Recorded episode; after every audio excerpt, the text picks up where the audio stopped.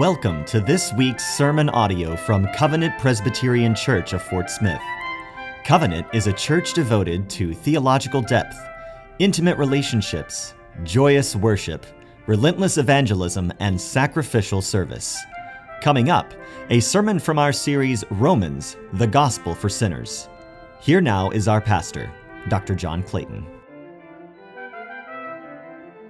Turn with me to Romans chapter 16.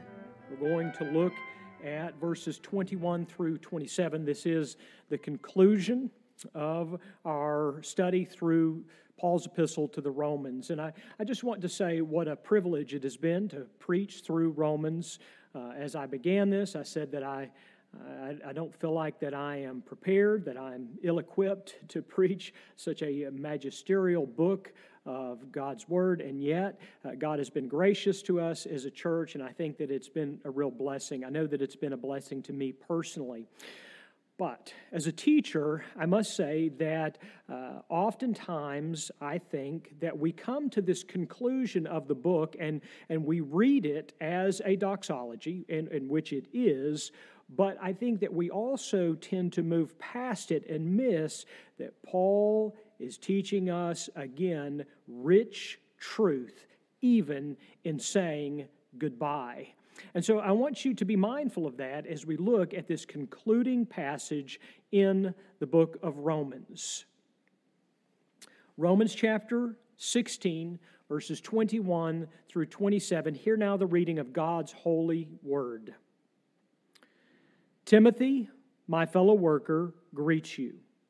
So do Lucius and Jason and Sosipater, my kinsmen. I, Tertius, who wrote this letter, greet you in the Lord. Gaius, who is host to me, and to the whole church, greets you. Erastus, the city treasurer, and our brother Quartus greet you.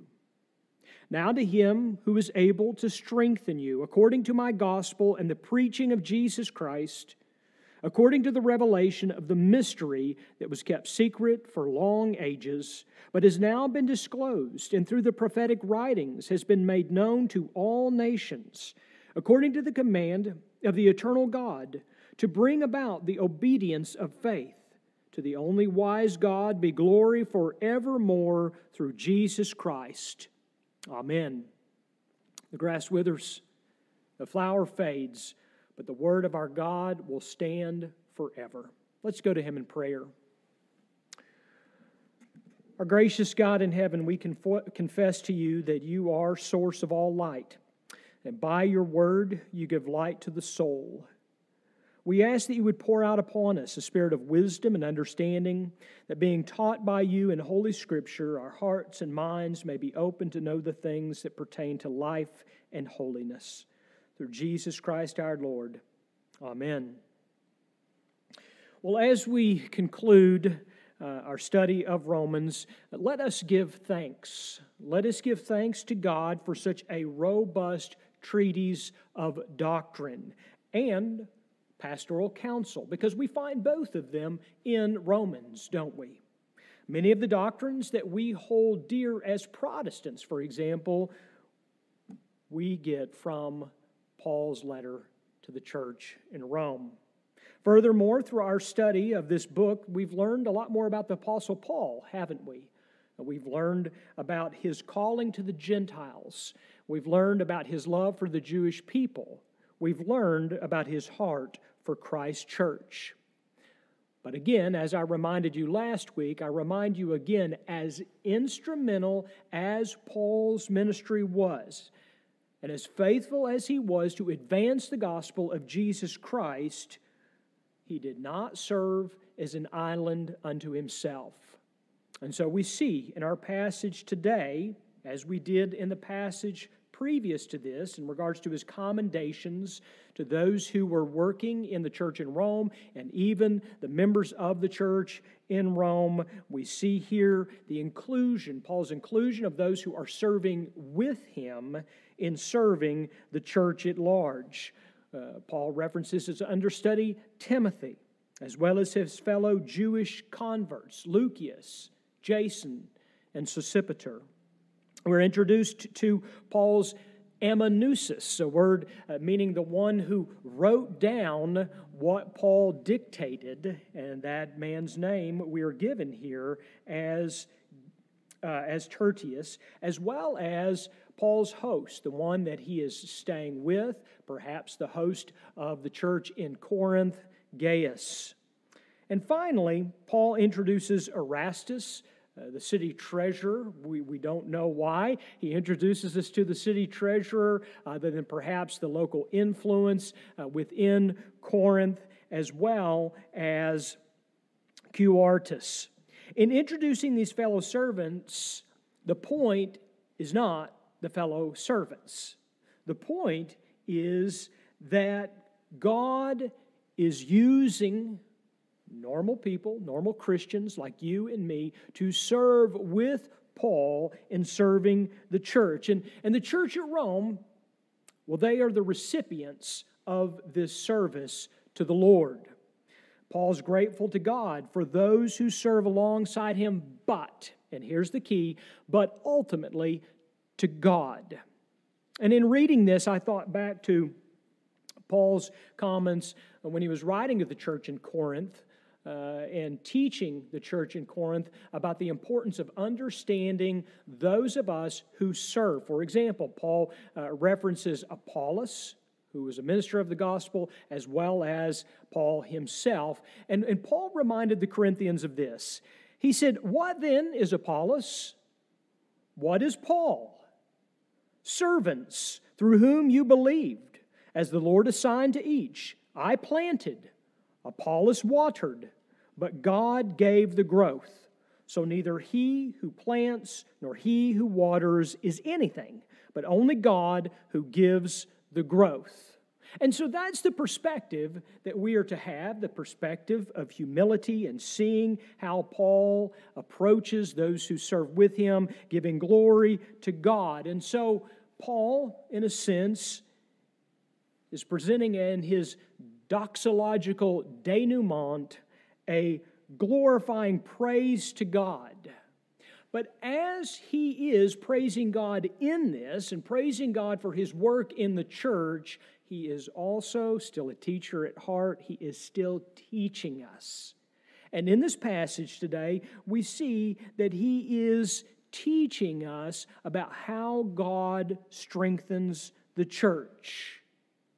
If you look at the text with me, you see that we are led in praising the only wise God, to whom be glory forevermore through Jesus Christ, for he is able to strengthen his church. What Paul means there is, is that God is the source of our strength. He is the one who strengthens us. But Paul elaborates in three different ways. And I ask you to look at the text with me, and you'll see here that Paul uses three different prepositional phrases, each one of them beginning with the word according to. Look at the, it with me. And the question is how does God strengthen his church? And Paul says, it is according to my gospel and the preaching of Jesus Christ. That's the first prepositional phrase. Paul says, according to the revelation of the mystery, etc. That's the second prepositional phrase. And according to the command of the eternal God to bring about the obedience of faith. And that's, that's the third prepositional phrase. And for these means of grace, we join Paul in praising God for he is the one who strengthens his church indeed. And so let us glorify God this morning by looking at each of these three ways. How does God strengthen his church? Let's start with the first one God strengthens his church through the gospel. Paul refers to it here as my gospel, not implying that it's his version or, or his variety, as if there are multiple varieties of the gospel. There's not, there is only one gospel. But what Paul is saying here by my gospel is saying, I have been entrusted with this. I am, as he began this epistle, in fact, you don't need to turn there, but if you will recall, in Romans chapter 1, verse 1, Paul says that he is a servant of Christ Jesus called to be an apostle, set apart for the gospel of God. He goes on to refer to it as the gospel of his Son in specificity. And so Paul has been entrusted with this gospel. He is a servant of God, which should lead us to ask, as we should be asking all along through Romans so, what is this gospel? The word gospel is translated literally as good news. Good news. And I would imagine that all of you know that. The gospel is good news. But the word, being rich in meaning, is also very simple to understand. You, as an adult, understand this truth, so also it is simple enough for a child to understand and to believe. The gospel is, the good news is that born sinners like you, like me, evidenced through our sins of thought, word, and deed, fall far short of the glory of God, and all of us are deserving of eternal death.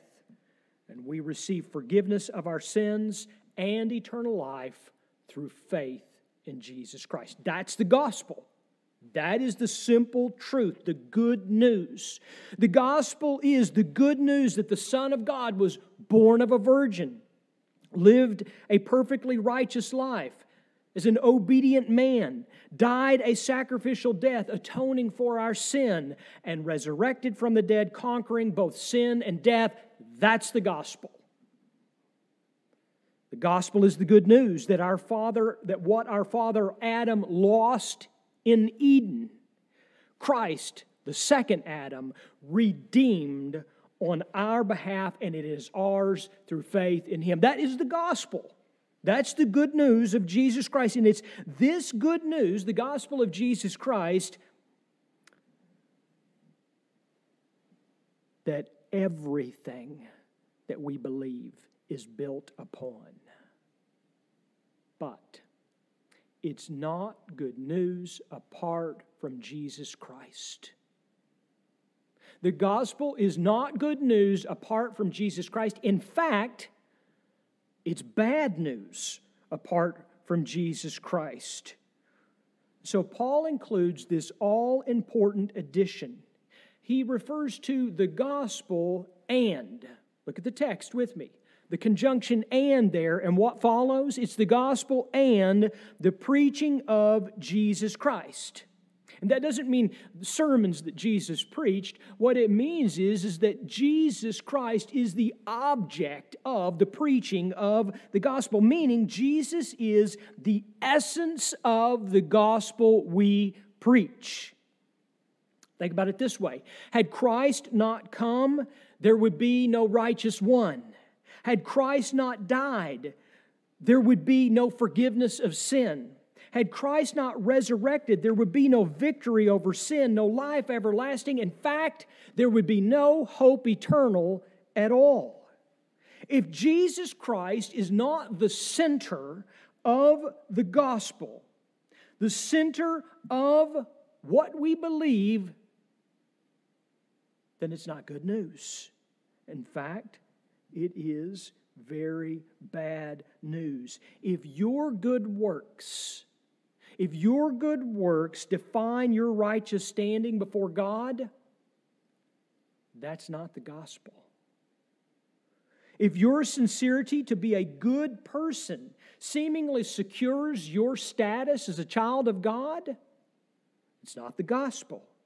If your promise to to live a better life, to, to do better today than you did yesterday, at trying to achieve something before a holy God, maybe make a better score for eternal life.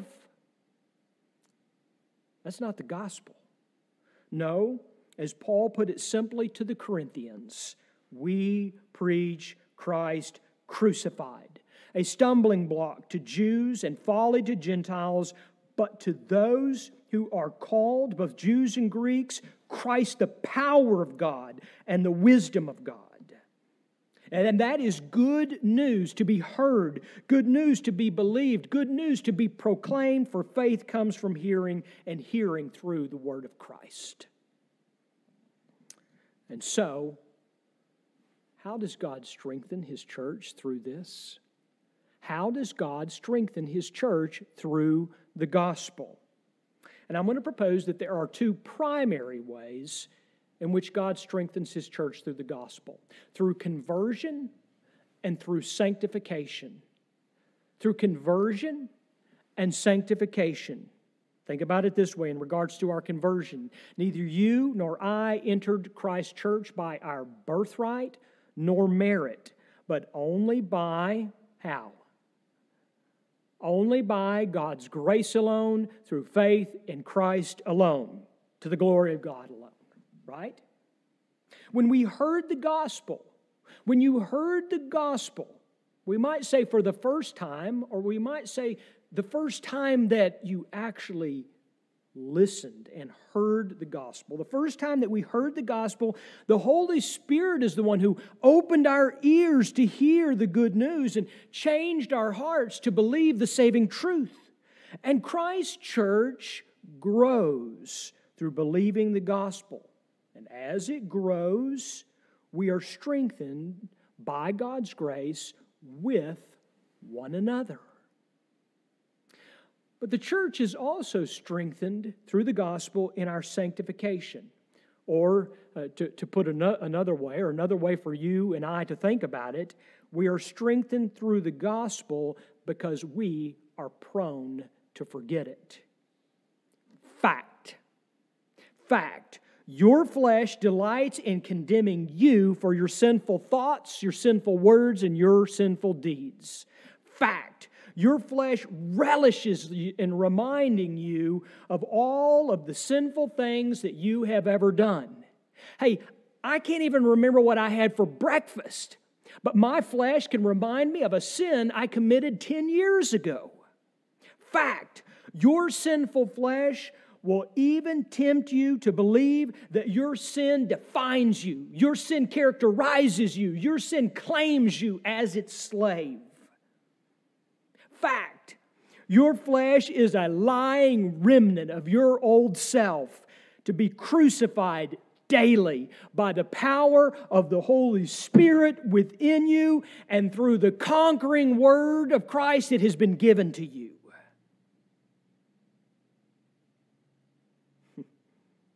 Your adversary, that old snake in the grass, he may hurl condemnation at you. Your flesh may embrace that condemnation and pile it upon you.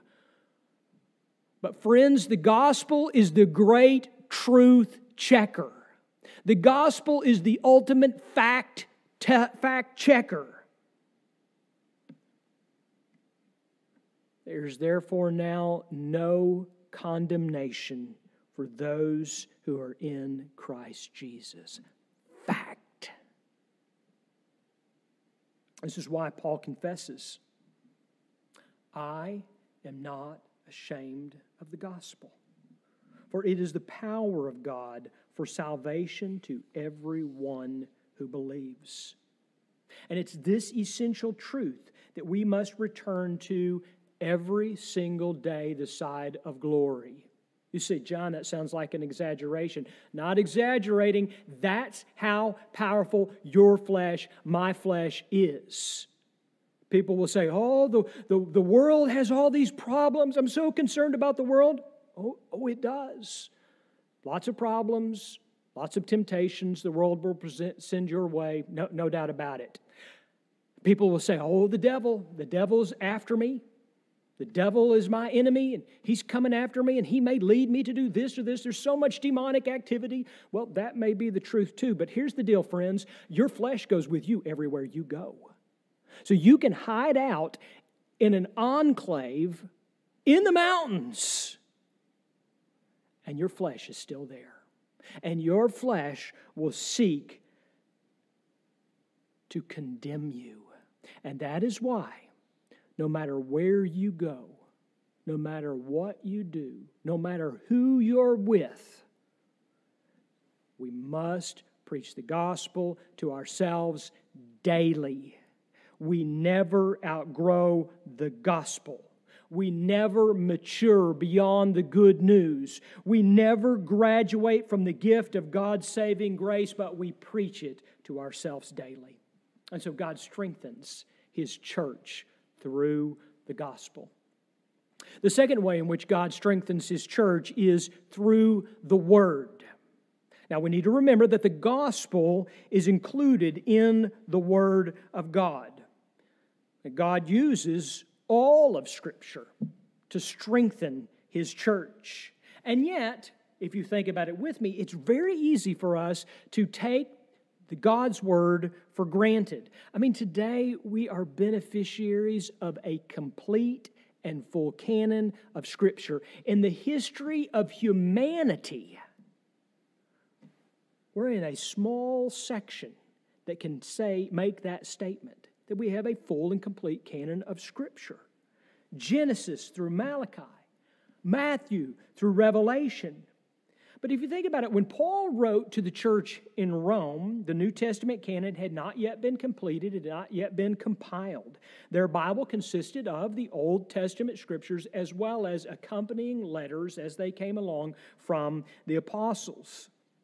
And yet, their understanding of the Old Testament specifically the prophetic writings, as Paul refers to them here, well, their, their understanding was significantly greater than even the prophets of old. Why? Why? Because they read the Old Testament in light of the revelation of Jesus Christ. They read the Old Testament in light of the revelation of Jesus Christ. Paul refers to this as the revelation of the mystery that was kept secret for long ages, but has now been disclosed. That which was veiled before Christ is revealed in Christ. Now, I want to engage your imagination just for a minute. Think with me or uh, do this favor for me. I want you to imagine that you've never heard of Jesus. I want you to imagine that you know nothing about his life, his death, his resurrection, his ascension. Just for a moment, imagine that you know nothing. And imagine that you are given a copy of Isaiah's chapter 53. Chapter 53. And you read this. You read about a man who, uh, as one who was despised and rejected by men, a man of sorrows and acquainted with grief. And you may think to yourself, but this is sad. This is a suffering man. This is a tragedy. Who is this man? And then you read a little bit more, and you learn that he is the one who has borne our griefs and carried our sorrows, one stricken, smitten by God, and afflicted. You read a little bit further, and you find out these gruesome details that he is the one pierced for our transgressions, crushed for our iniquities. And then you read this startling statement He is also the one through whom, or through his wounds, we are healed. You ask yourself, who is this man? Who is the one who has atoned for our sins, who is this suffering servant that Isaiah describes? The prophets wondered. We do not. We do not wonder. We know precisely who Isaiah's suffering servant is because the mystery has been revealed. The New Testament provides full disclosure Jesus is the Lord and Christ. He is the fulfillment of the promise God made to Abraham. He is the fulfillment of the law given to Moses. He is the fulfillment of the covenant that God made to King David. As Paul told the church at Corinth, for no matter how many promises God has made, they are yes in Christ. Which is revealed through God's Word. So, how then does God strengthen His church through the Word? Well, first, we are strengthened through it because it is, as Paul wrote to Timothy, it is breathed out by God and profitable for teaching, for reproof, for correction, and for training in righteousness. Think about that. In teaching us, we do not wonder what God would say. Uh, I, just, I just wonder if there's a God out there. And if there is, I, I wonder if He might ever speak to us. there is a God, and He is not silent. He has spoken to us. In reproving us, we don't question what God might reveal to us. Oh, there's so many secret things about God. God has revealed to you, God has revealed to me, He has revealed to, revealed to us everything He wants us to know in this moment. And He's given it to us in a full and complete canon of Scripture. In correcting us, in training us in righteousness. We do not pit Scripture against Scripture as if there's some sort of war between the New Testament and the Old Testament. I had a friend t- one time say to me, Oh, well, you know, I, I really like the New Testament and, and, Jesus. I like Jesus a lot. That Old Testament, God well, whew, I'm not sure I like him very much. I'm like, hmm. Well, you know, you, you, you have Jesus because of the judgment of God. And, I, and sometimes I, I, I want to say to folks is, you know, you're halfway there. You're halfway to the gospel when you think that way. But you're a million miles away. Because he who we read about in the Old Testament is pointing us to he who we know in the New Testament. And so we don't pit Scripture against Scripture. I mean, there is a reason why Isaiah is the most quoted Old Testament book in the New Testament. Because Christ, who was once hidden in Isaiah, is there for all to see. How do we see him? We see him through the revelation of Christ, or through the lens of Christ's revelation. And so we interpret Scripture with Scripture reading the Old Testament through the New. And through God's breathed out word, then, we as a church are strengthened. When we open our Bibles and read and are strengthened through the Word of God, we are strengthened, as Scripture refers to it, by the Word of life. We hear the Word preached, and the Holy Spirit refreshes, melts, convicts, comforts. We neglect the word at our peril, study it to our benefit, ignore it in our stupidity, meditate upon it to our blessing. So may we be strengthened praying as one of the Puritan pastors prayed Bless to my soul all grains of truth garnered from thy word. May they take deep root be refreshed by heavenly dew, be ripened by heavenly rays, be harvest to my joy and thy praise. Help me to gain profit by what I read, as treasure beyond all treasure, a fountain which can replenish my dry heart, its waters flowing through me as a perennial river on drawn by thy Holy Spirit. So we pray so God does. God strengthens his church through his word. The third area that Paul points to and how God strengthens his church is God strengthens his church through the obedience of faith. It's an expression that Paul used at the very beginning, chapter 1. He uses again here at the conclusion. It is the obedience to believe the gospel as well as to live the gospel. It is the obedience to believe the gospel as well as to live the gospel. Or, as one commentator describes it, obedience always involves faith, and faith always involves obedience. He who enabled and empowers us to believe, so also enables and empowers us to live obedient lives. We shall not be defined by sin and the decay of death, but life through faith in God. May we be rich in faith, be strong in faith, live by faith, walk by faith, experience the joy of faith, do the work of faith, hope through faith. And so God strengthens his church through the obedience of faith. And, and all of this is according to the command, or as Paul describes it in Ephesians chapter 3, the purpose, the sovereign purpose of God, who is calling a people.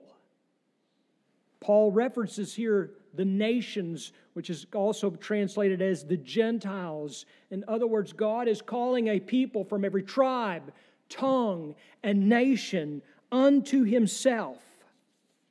And in his perfect wisdom, God only wise is building us into the household of God, a spiritual house, a temple of God in whom his spirit dwells and He strengthens us for our good and His glory through wisdom Himself, Jesus Christ. May God be glorified in His church through the gospel, through the word, and through the obedience of faith, according to the grace of our God and the Lord Jesus Christ. Amen. Let's pray. Our gracious God in heaven, we thank you for your word. We thank you for the gospel that we have believed. We thank you how your word teaches and trains us and equips us and leads us.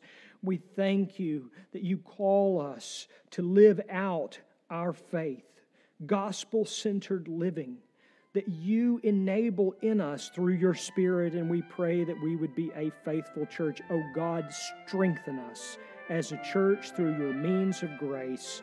May you be glorified in your church both now and forevermore. We pray in Jesus' name. Amen.